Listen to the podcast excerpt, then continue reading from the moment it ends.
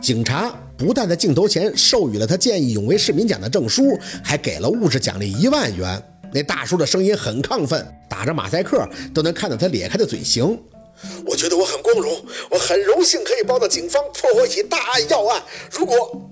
如果后面就被切了。宝四看着电视，嘿嘿的笑，想着大叔肯定是说，如果再有下一次，他肯定还得上。可是谁能想有下一次？不被掐那才怪了。再转过来，就听到大叔说：“这种社会的毒瘤，我们需要全民清剿，提高警惕。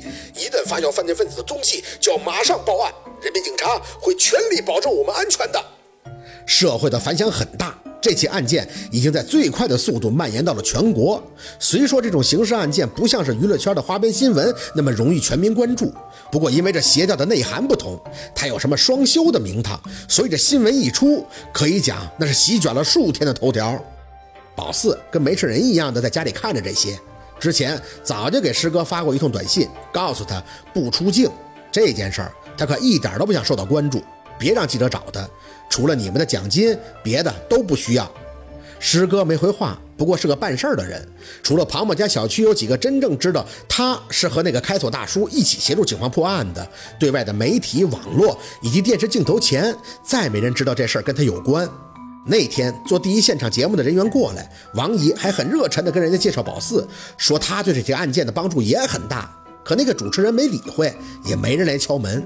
事后，王姨呢还有几分不甘的跟宝四念叨，说那个开锁大叔现在借这事儿都感觉自己脸上老有光了，那咋没人提他呢？他也是帮助警方破案的呀，也应该在镜头前受到拥戴呀。你说那个开锁的也是，他也不提，功劳全他自己得了。那他是一个人帮着警察的吗？是你跟着他一起的，你要不找，能有他什么事儿啊？知道王姨这种说法，在他看来是向着宝四的，觉得宝四有付出却没有了回报。可是这王姨根本就不清楚这里道道，那个主持人不来找，很明显是师哥他们打完招呼了吗？所以人家特意避开了。跟警方合作出的新闻都是很严肃的，人家要说不行，那谁还去采访啊？再说那个开锁大叔后来也打过电话问他咋回事，怎么警察私下跟他提不让他说宝四在场这茬了？说完后，他还神神叨叨地问宝四：“小姑娘，是不是你的枪开错了呀？我听说那东西都不能随便碰的。”宝四没多说什么，就跟他讲不提是对的。这件事儿本身也没出什么力，就是跟着走了一趟，没有他的开门，那啥也干不了。让大叔把他忘了，就说他自己协助的就行了。再说案件只要能破了就好。宝四就觉得自己也没付出什么，那个大叔就此也没再多说。关于宝四的事儿，自然也不会在镜头前提一嘴了。王姨是我自己不想上镜的，跟人大叔没有关系，这都是我自己要求的。王姨急了：“宝四，你别犯傻呀，那还有啥奖金呢？”宝四笑着看他，心里暗想：“奖金嘛，肯定是要的，这个可没跑。”王姨，反正这事都过去了，你就别替我不平了。要是论起功劳来，那你也有功劳啊。要是没您给我介绍的开锁大叔，我也找不到他呀。王姨胡乱的摆摆手，很有感触的看着宝四：“哎，算了，这事儿都过去了，我就是不平。我们这岁数的，总觉得上回电视就成明星了。”其实也没啥意思，我看那脸都看不清，打的那叫啥啥克，马赛克。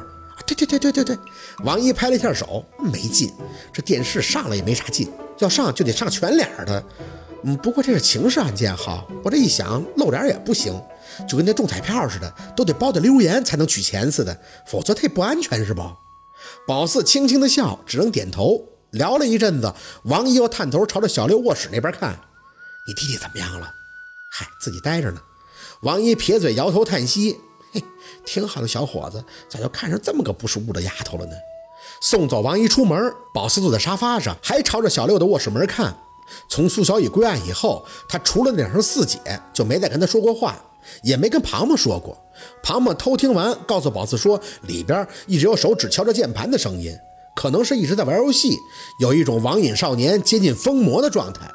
他敲门也不回话，不吃饭。他怕小六把自己饿死，所以呢就给宝四打电话，让他从北郊回来。宝四回来后，半夜听见里边没动静了，会偷偷把门打开看看，发现他趴在笔记本上就睡了，胡子拉碴的，憔悴不堪。没叫醒他，只是放下面包就退出去，回手关上了门。他需要时间，也不想被打扰。宝四能做的就是让他能在自己想要的某个渠道上去发泄。想了一会儿，上前敲了敲小六的房门。六，你看新闻了吗？刚播出来的苏小雨的案子已经走司法程序了。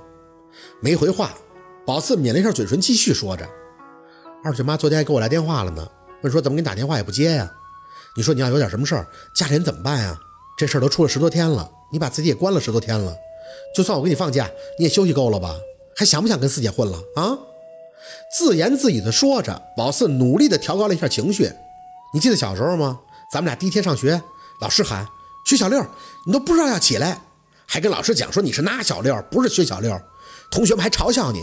可我那会儿比你更傻，我都不知道我叫薛刃。就是从那时候开始，咱们俩就变成姐弟了啊！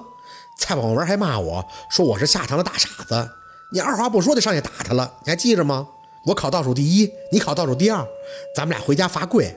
二舅说组词美丽的美，我说是梅花，你说是煤球。李雪都说咱们俩要不是姐弟，那谁都不信。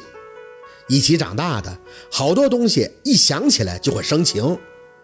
太姥姥死的时候你在，姥姥死的时候你也在。我很多崩溃的瞬间都是你陪着我的。你不是说你是薛家的男人，你要照顾我们的吗？我特别开心有你这么个弟弟，你很快就融入了我们家。咱们俩没有芥蒂，打打闹闹的长大，吵过又和好。你总被我欺负，我真的挺习惯你没心没肺的了。你这样，你让我很担心，我觉得不值。你爸妈知道了也会担心的，六子，咱走出来吧。你还有家人，还有我呀。说了好半天，吸了吸鼻子，回到沙发上坐着缓神儿。宝四知道小六喜欢上一个人没有错，他对苏小雨完全就是真心实意的。可是谁能知道苏小雨那个熊样儿啊？过了好一会儿，手机嗡嗡的响了两声，拿起来一看，师哥回的简讯：明天上午十点，我在市局门口等你，带你去看受害人。心里一喜，耳边却听到吱呀一声。抬眼，小六蓬头垢面的打开门，站在卧室门口。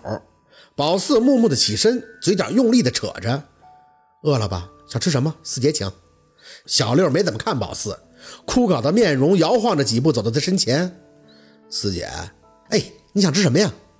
扑通一声，宝四吓了一跳，直看着小六居然给他跪下了：“你干什么呀你？”对不起。小六低着脑袋跪在那里，四姐，对不起，我让家里人担心了。你这是干什么呀？宝四扯着胳膊给他拽起来，你跪天跪地跪父母，你这做什么？起来！小六的嘴里发出凄凄的声音。宝四动作一停，看着他双手撑在地上，肩膀一起一伏。四姐，你打我一顿吧，我关着自己不是因为我没法忘了苏小雨，而是我觉得我一直在给你找麻烦。我知道你是因为我的事儿才去查苏小雨的，我也知道你对我好，是我错，我总是不为你着想，爱错人，办错事儿。四姐，对不起呀！你有病啊你！宝四被他弄得眼泪都要出来了。你跟我道什么歉？没你那苏小雨，忽然想到这事儿不能提，没没你我怎么请仙儿啊？怎么接的堂子？你帮我帮的太多了。